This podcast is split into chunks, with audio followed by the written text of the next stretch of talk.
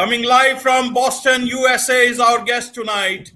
Welcome to this very special edition of the KAJ Masterclass Live, the show which ensures that you profit from your time spent here with experts, either through their industry insights, information, or simply learning from them. And before I move forward, may I request you to subscribe, follow, like, and comment on whichever platform you're watching or listening to this show on. And today we have Douglas Spencer, president of Spencer Brenneman LLC. And before that, uh, Douglas was vice president, global head of brand management for Thomson Reuters. Welcome to the show, Douglas. Oh, thank you for having me. This is going to be a fun discussion. Indeed, it will be, and a lot of learning from you. You ca- carry great learning and insights for the audience. And we'll be talking about, you know, how brands can create meaningful connections with those important to their success. So, first, to understand from the very basics itself, Douglas, what is a brand anyway? Well, I, that's a great question because most people think that a brand is the logo or the uh, website or any of the marketing materials that an organization has. And those are just the outputs of a brand. Uh, for me, a brand is what you just described. It is the it is the relationship that you have with the people most important to your success. So those can be um, prospects, customers, employees. It is critically important that people think about their employees as important relationships. Um, and that's how a brand and a brand can help create that. So once you start creating a connection with people, that is your brand, which is why people say, which is why, which is where brand loyalty comes from, right? So right. people will go out of their way to work with a brand because they have a connection with it, not just because of the price, not just because of the features. So a brand really is that emotional connection that you have, your organization has with those most important to your success. Okay. And how do brands create uh, meaningful connections? First of all, connection itself, and then comes a meaningful connection. So, how do brands have connections with their important stakeholders or people who are so crucial to their success? Who are these people? How do brands connect with them? And then the next step comes in how do brands create meaningful connections with them? Now, here, brands, I mean, it, it can be also consultants, coaches, mm-hmm. uh, individuals. Nowadays, it's, it's the time of great resignation. So people are doing a lot of stuff for themselves and, and want to want to be independent people now to get jobs, get get work. They need to have a good brand, and obviously the brands as such that we know about big brands, small brands, and you know, and upcoming brands. So tell us all about that. You know, you are a top guy in this industry and you know it all. So please tell us tell us as much as possible on this. Oh, oh gosh. Well, that's a, that's quite an intro to the question. Um, I think there's a lot of people that would sh- that would uh, shudder at someone telling me that I know all. Uh, but we'll just we'll just skip that part. But so we believe that there are three main components to a strong message. Um, the first is uh, one of them is differenti- differentiation. I think most people understand that as you go about um, whatever you're trying to accomplish, whether that's selling um, something to a, to somebody, whether that's um, getting them to work with you, um, there's you have to differentiate yourself from all the other options that people have. Excuse me. Yeah. The second thing that people ha- that that strong messages have is authenticity, and this is particularly important now. Um, you know, you referenced the Great Resignation, and that a lot of that comes from the, the fact that people are not feeling an authentic connection with their employers. Uh, they don't feel like they they don't share the same values. They don't um, they don't trust. There's no trust. So authenticity is extre- extremely important um, to have. and the third part is emotion. Now, human beings make decisions two with two uh, with uh, two sides of a coin, if you will. Uh, the first is analytical. How much is this going to cost? What is the return on investment? What are the features that something has? All of the all of the objective data that go along with making a decision. But every decision we make also has an emotional side. Um, you know, how does it make me feel when I do this? What do I want to say to others? Um, you know, people who buy expensive cars oftentimes are trying to tell the world that, hey, I am successful. And that is very much an emotional need, not just the analytical need of being able to get from point A to point B. So there's an emotional element to every decision we make, even like what to wear in the morning. Um, there's and so a brand needs to speak to that. Now here's the secret: most of the time, people make purchasing decisions driven by their emotional wants, but they use the analytical needs to justify it.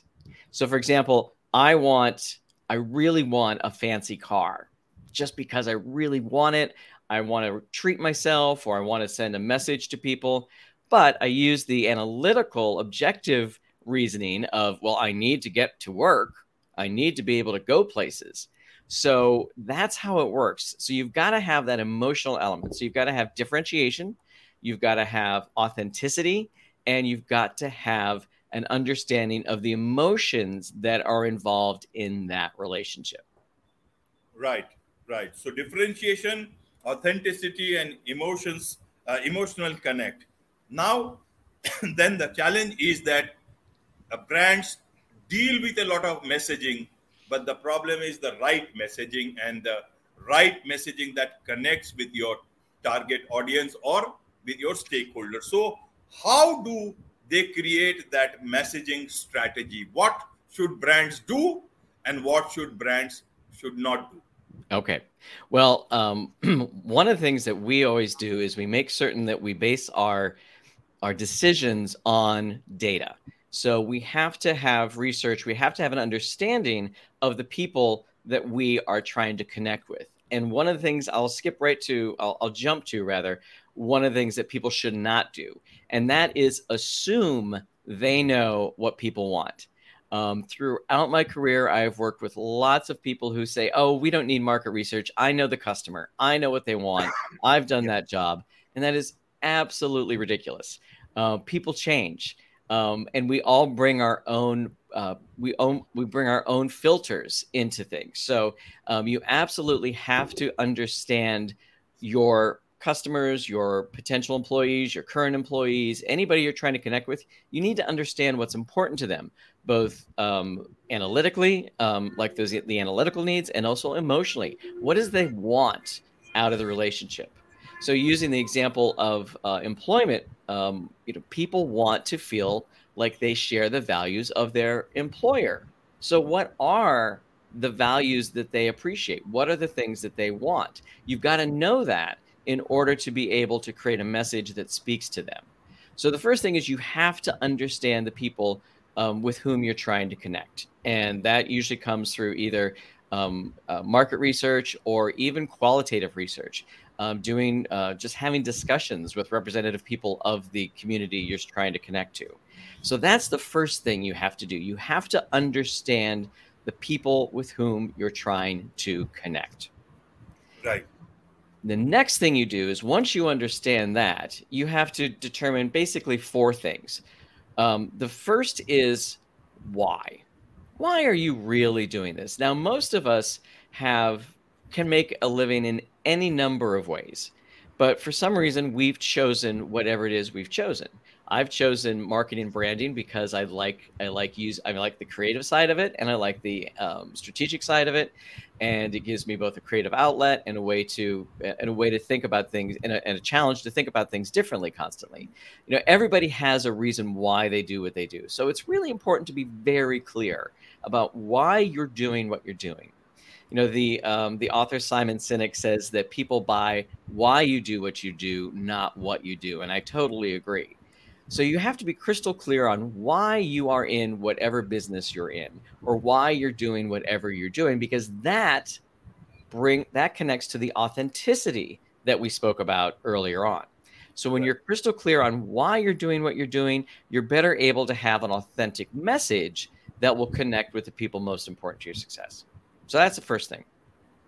The second thing is what is it you do exactly? Now that might seem simple, but actually it's not. You've got to be able to clearly say what it is you do. You know, I could say that I'm a I'm a, a brand strategist. Well, what does that mean? Well, I help organizations connect with the people who are most important to their success. That's what I do. And so you've got to be crystal clear on that. So that's that's the second thing, the what. And then paired with the what is the how. How do you do that in in a way that is relevant and competitively differentiated from all the other options people have? And this is really really important. How do you do what you do in a way that is different from all the other options people have? And people say, well, we have great customer service. That is not a sufficient answer because everyone can claim they have great customer service. So you really have to dig down deep. And this requires a lot of introspection and a lot of, um, and a lot of discussion and conversation and, and uh, dialogue and debate on how what your organization does and how it does it differently than anybody else. So together the what and how create speak to the differentiation we talked about. So we talked about authenticity, we talked about differentiation, and the what and how really speak to that. And the final thing that um, you need to have when it comes to your brand and how you connect with people um, most important to your how you create that message is what I call the way people also call those the brand personality attributes. So if your brand were a person, how would you describe it? Are you a serious brand? Are you a lighthearted brand? Are you a um, are you a um, academic brand? What is it about you that that that um, what is what do you like? What are your what are the what's the emotional vibe your brand sends out? And that of course speaks to the emotion. So we've got authenticity, differentiation, and emotion that respect that respectfully uh, respectfully um, are represented by the why, the what and how, and the way. Okay, okay, uh, Douglas. Now, in terms of you know you have spelled out very very nicely. Now the biggest challenge I in if I understand correctly is that a lot of people, brands or the employees, they understand that they know what buyers want what mm-hmm. they want and and they they actually uh, think that they are doing and going towards that particular thing. But it is not the case. What about the buyer persona that they have created? Because every company first does this spends a lot of money maybe internally externally with lots of data and they think with all this, that data and understanding of a uh, you know ideal buyer they have in mind in presentations in all their meetings and they have this buyer persona in mind and they want to catch that person and squeeze every ounce of you know so-called uh, revenue out of that person in in a continuous manner how do they actually calibrate what they know and what they don't know. How do they bring about to a certain ground where it works actually for them and where there is a meaningful connection with a buyer, where a buyer is not just a statistics or some statistics put together to bring out a buyer persona, but actually there is a human behind that. How do they do that? Well, um, first of all, I want to I want to kind of push back on a couple things you said, if I may. Uh, the first is that all companies do the buyer personas, and I wish that were true. Um, okay. There are a lot of companies that do not do buyer personas. Okay. Um, and uh, because going back to what I said before, they just assume they know what the customer wants. So I wish everyone did the buyer personas. Secondly, is the idea of squeezing all the revenue they can out of someone. And if that is your goal, then that's a big problem because you should not the, the approach should not be especially if you want to have an authentic connection with people that is a long term a long lasting a um, meaningful relationship a profitable relationship and that's a really important word to use if you really want to have a profitable relationship with folks you can't you can't approach it with the idea of extracting as much revenue out of someone as you can. You need to approach it as providing a service that they want and need that you can provide to them, and then being reimbursed for that in a way that is profitable for you. So if you approach something thinking about just the revenue, then that's your big that's the first challenge. Um, and that you really need to spend some time thinking about again going back to why are you doing what you're doing if it's just to make money well then you need to keep working you need to find something else that speaks to your talents speaks to what gets you excited speaks to um, what you can do for others so that they can reward you so that's a really big big part uh, really big part of it so going back to your question that you asked that i that I skipped over intentionally, but I'll come back to it. Um, is how do you um, how do you take those and let me let me make sure I understand the the question. How do you take those buyer personas and make them work for you? Is that is that right? Right. Okay. Right. All right. Well, so this is where the creativity comes in, and this is where you need to work with uh, really talented graphic designers, really talented uh, copywriters, because those folks have the skill set that they can take those um, buyer personas and they can um, with their experience with their ta- talents uh, with their creativity that's where you'll be able to connect with them because they have they have you know the professional designers and professional writers have done this over and over and over again and they know how to find the right connection. And that also goes back through goes that also speaks to what i uh, referenced before the way. What are the personality attributes of your brand? So if you have a, a brand persona that say is a um, is a single woman in her early 30s who is college educated, she is a foodie. Um, she likes going out uh, and to eat. She likes to um, she likes to run, um, and she likes um, football. Uh, so if you have all those details, and I'm just making that up completely off the top of my head, if you have all those details, then you think, okay, well, she's a foodie. That means that she has um, an interest in things that there's a little bit of a complexity there. So you know, she likes she likes different layers of of taste in her food. So that means we can, in our message, we can create something that's a little bit more layered. Um, if she's a football fan, that means that she likes action and she likes um, activity. And so that means, from a copy's perspective, that you would want to have copy that moves quickly. That you want to have you want to have a um, a tone and a cadence to what you're saying that that aligns with um, aligns with that persona. Right. Now, Douglas, uh, here I wanted to understand one thing from you is that organizations, salespeople, marketing people, they are always under deep pressure to create more demand from buyers. Mm-hmm. And the newest mantra is that it costs less to have repeat customers than to create new customers. And Absolutely. how do you how do you balance that out? As I earlier said, not to squeeze every uh, you know every rupee out of your buyer personas or your buyers in the name of repeat customers and and still are able to maintain a meaningful connection because mm-hmm. uh, when you created that buyer persona uh, this imaginary buyer persona buyer persona then i was about to add pre-diabetes foodie but pre-diabetes now how does a brand and a brand knows it they have a lot of data. Right. right. How should they be? It's an ethical question as well as, you know, that is where the real part of marketing comes in. How do you draw the line? How do you calibrate your requirements as well as looking at the buyer not only from a buyer persona perspective, but actually as a human being on the other side of the table?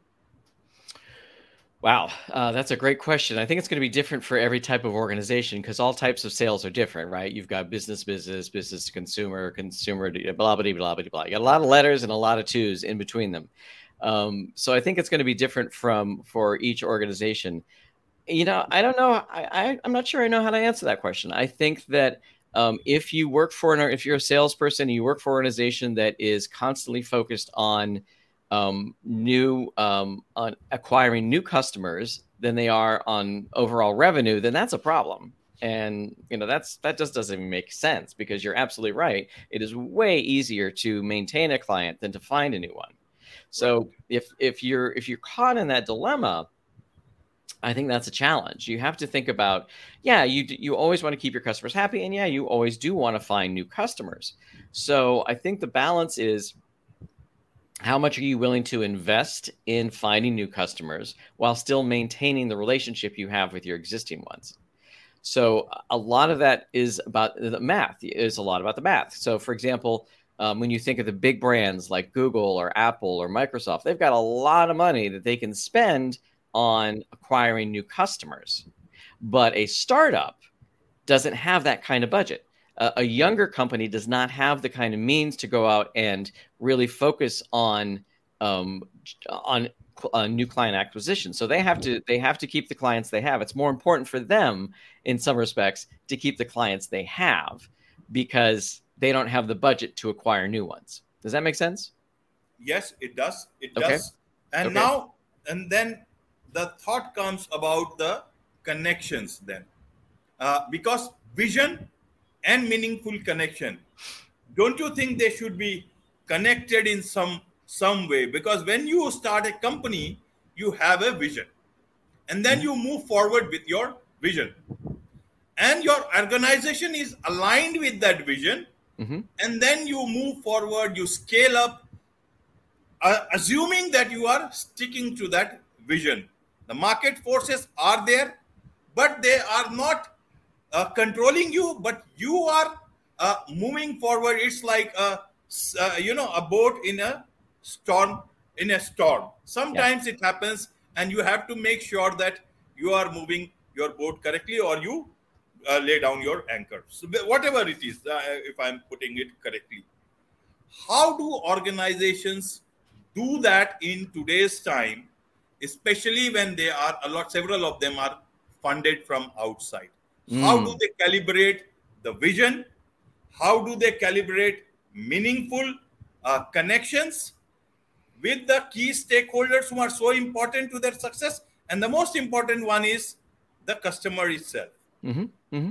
And then, then you calibrate again with the investors. You want the right size of growth. They want a bit of a, a speedy sort of a right. growth. How do you work that out? How do you suggest your clients when you do what you do?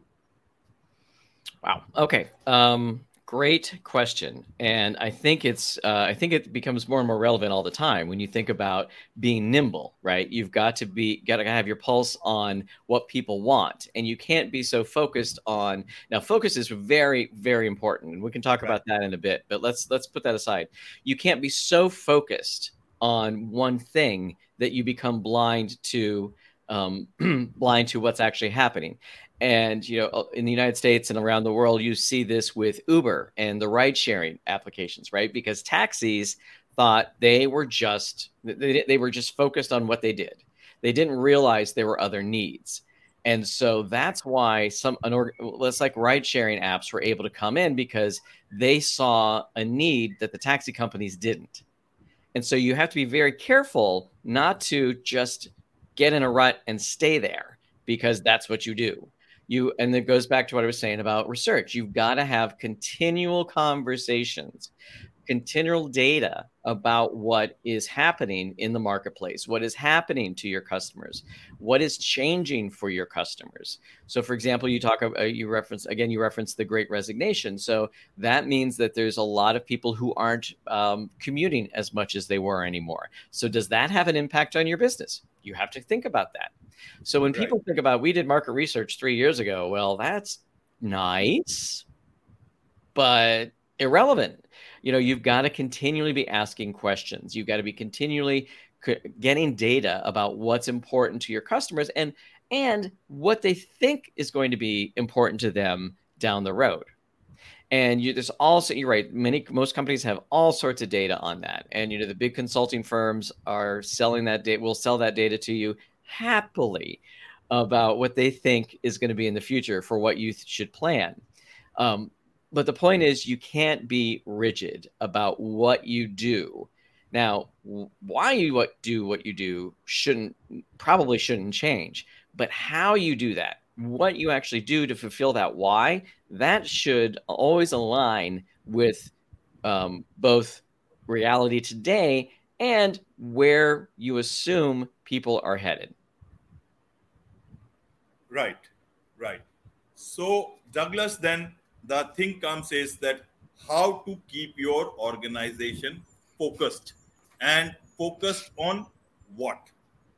Focused I, on what? And then the tools, uh, you know, uh, using messaging and branding strategies to stay focused. How mm-hmm. do you do that? And firstly, I would like to understand from you focused on what? Vision or the demands of the marketplace or the demands of the investors? Um, excellent question. I'm glad you asked it. It's one of my favorite things to talk about. So, if you remember, I talked earlier about the what and the how, what you do, and how you do it differently than all the other options people have. Right. The hows are actually a superpower if you use them correctly. Um, they can be a litmus test for you to decide on what to do. So, the great thing about entrepreneurs is that they have all of these great ideas and they want to solve a lot of problems. But the bad thing about entrepreneurs is they have all these great ideas and they want to solve a lot of problems. And so if you're able to look at, all right, so this is what we do, here's how we do it differently. Each one of those hows can be a litmus test. So let's say I want to, um, all right, let's say I am, let me think of a good example. Let, let's say that I am an organization that uh, this is this is a client of uh, we uh, organization we worked with a number of years ago. It's an international nonprofit called Leading Cities. You can check them out at leadingcities.org, and um, they help cities harness new technologies to work more efficiently. So to save cha- to save uh, to solve problems around climate change, to solve problems around um, uh, population um, increases or decreases, uh, things like that. So let's say someone came to them and said all right, we should do a um, we should do um, concert city concerts, a series of city concerts. Well, they can look at their hows and say, all right, does that meet this how? Does that meet this how? Does that meet this how? And if the answer is no, then they don't do it. And so one of my, one of my clients um, said to me once after going through this process, she says, "I love this process because now you gave me the permission to say no, because you have a structure." that says what it is you do and what you don't do. And so if you can stay focused on that, on what on how you do what you do differently than anybody else, that's going to keep you focused. And that's going to prevent you from trying to solve all the problems in the world or being distracted because a lot of leaders are easily distracted, which is part of their superpower, right? That they have all these ideas. But if you have a structure um, through your brand, through your how you do what you do, then you can stay focused. Right, right. And then the other question that is related to this is that whose job is it to keep the organization focused? Because if you see the organizational structure in today's time, a CEO may come and may go mm-hmm. soon, very soon, or may stay there for some time, but he is not there for a long, long time. Generally, it does not happen that way except for few things. So his job is if it's a listed firm or even a bigger firm, then his job is to ensure that the numbers are good. He shows good numbers to the board and gets extension after extension. Mm-hmm. So will he be the right person?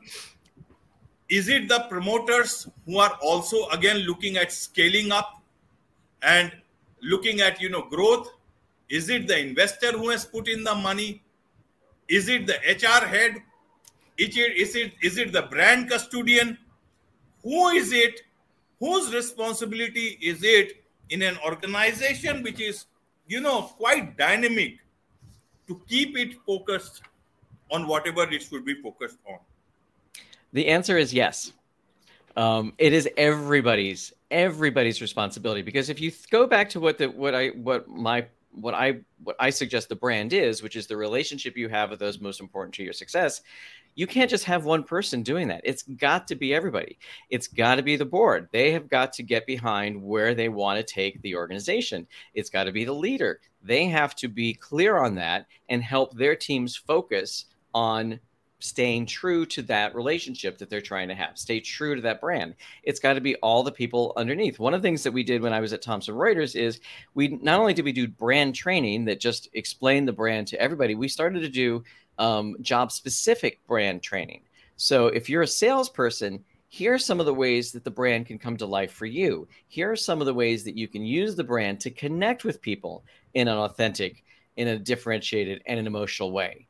And so if you think about the brand as, as as an organization's relationship with people, then it's everybody's. Everybody has a role to play. One of my first jobs out of college was working at a hospital and I did public relations for this hospital. And one of the things I had to do was um, um, do uh, I had to speak at orientation, new employee orientation.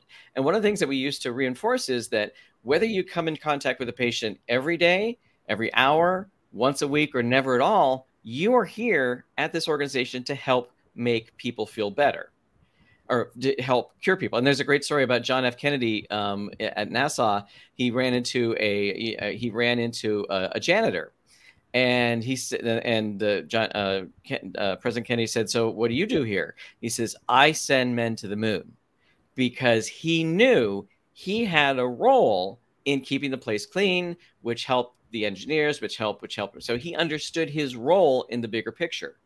So everybody absolutely everybody has to be on that team getting people to the moon. Um, getting people to connect with your organization, getting people to buy from you, getting people to stay with you, getting people to work with you, getting people to do whatever it is you need them to do. Everybody has to be on that journey, and the brand is the is the tool you use to create that connection, to create that common understanding, to create that focus. Right, and who are these key people, important people that a brand should try and strike meaningful connections with? Who are these? Mm-hmm. Do is there an order to that? Is it is it just you know alphabetically we should look at it? How should the brand? Who are the? Can you enumerate them? And how should brand look at each one of them?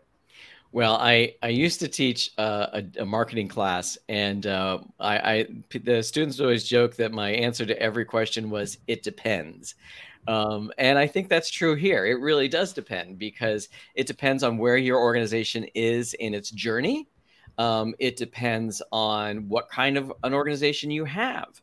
So if you have a high touch, uh, if you're selling something that's high touch, where you need a lot of people, then in some respects, your employees are your most important um, uh, audience because you cannot have happy customers if you have unhappy employees.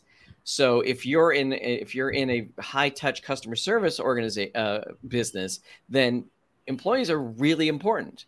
You know, obviously customers are important because they're the ones that bring the, the revenue into the organization as our prospects. But it depends on where you are in your organization uh, in your organization's history. It depends on what kind of organization you are.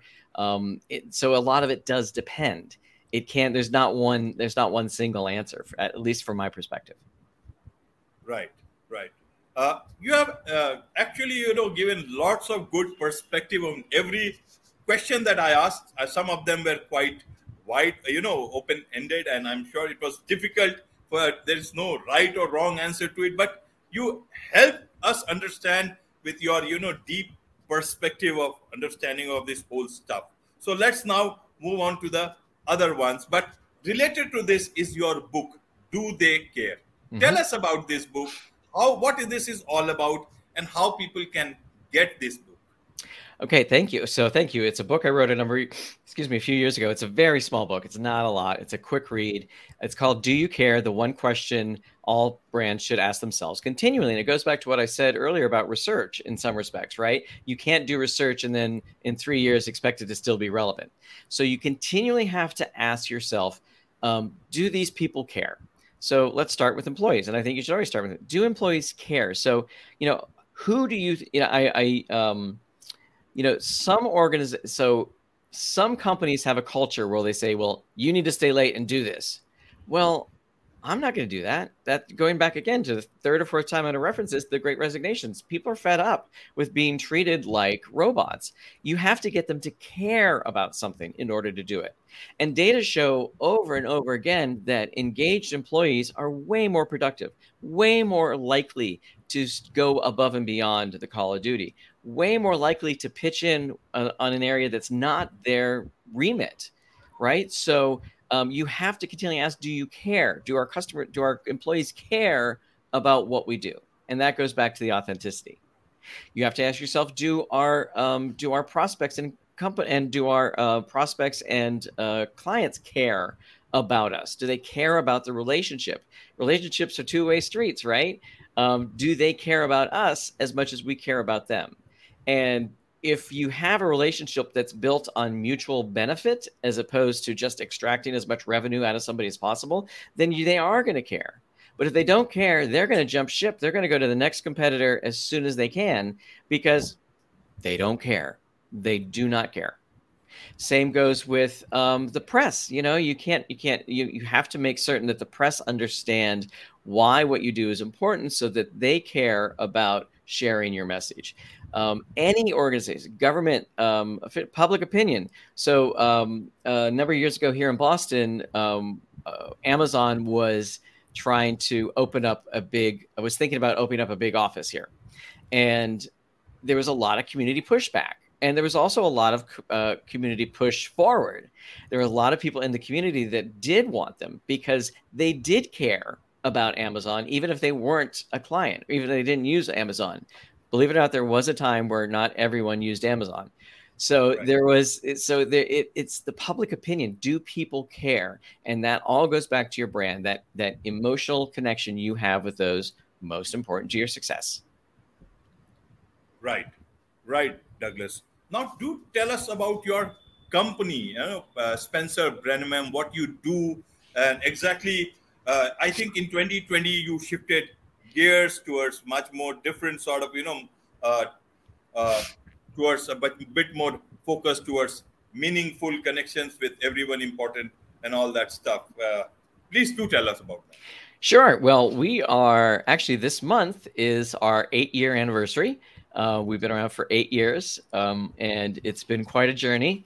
Um, basically what the, the whole premise of my organization was to take everything that i learned working at a global company like thomson reuters where we spent lots of money. We spent millions on the brand and we worked with some very smart agencies to help us do that. And so what I wanted to do when I left Thomson Reuters was help smaller organizations benefit from that thinking um, without having to spend millions of dollars, right?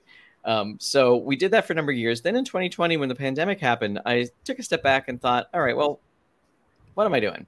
What do I want to do with the with the years I have left working or on this planet? And I decided that I really wanted to shift my focus to helping purpose-driven organizations, organizations right. that were trying to fix some sort of societal challenge.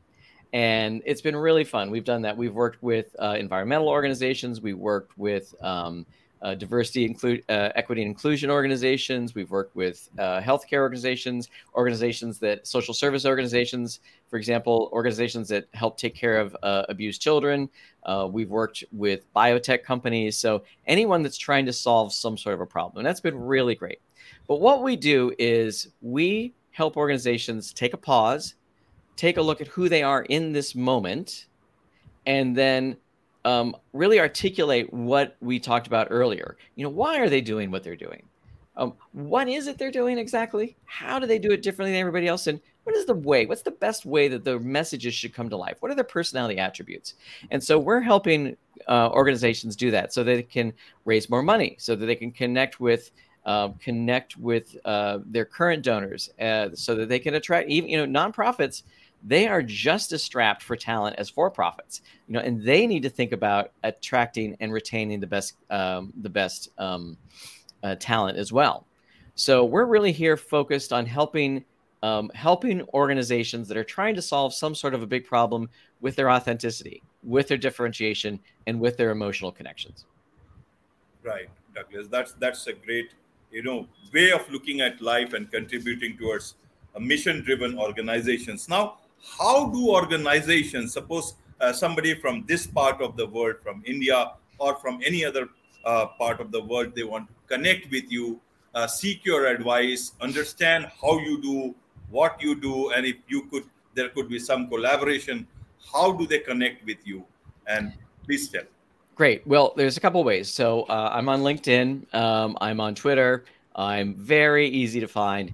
Um, the website is um, Spencer Brenneman, and that's S P E N C E R B R E N N E M A N dot com, which is a little bit of a mouthful, but you know, um, uh, a easier way to find us is if you go to the URL message.builders slash white paper, um, message.builders slash white paper, you can download um, a white our most recent white paper, which is lessons um, from the for-profit sector on branding that nonprofits can uh, apply. Uh, we also have one the, the flip side. We have a white paper on lessons that the nonprofit that the for-profit world can learn from nonprofits. So we have those white papers. So if you go to that, uh, if you go there, you can download the white paper, and then you'll be able to get a better sense of what we do. So it's message.builders slash white paper. Right, right. To make uh, your work easy, and for others to easy, I will add all those links to the YouTube description, show thank notes, you. so that it becomes easier for them to connect. Uh, thank you very much, uh, Douglas. You have actually helped us understand all this stuff in very easy, uh, uh easy manner, and I'm sure a lot of people will benefit out of this. And a lot of students of branding, a lot of people, small companies, and then what they should look focus on and what what they should not look at and how they should look at the growth moving forward. With wow. this, with this, it's a wrap on this very special edition of the KAJ Masterclass Live. Thank you so much once again, Douglas. Thank you so much.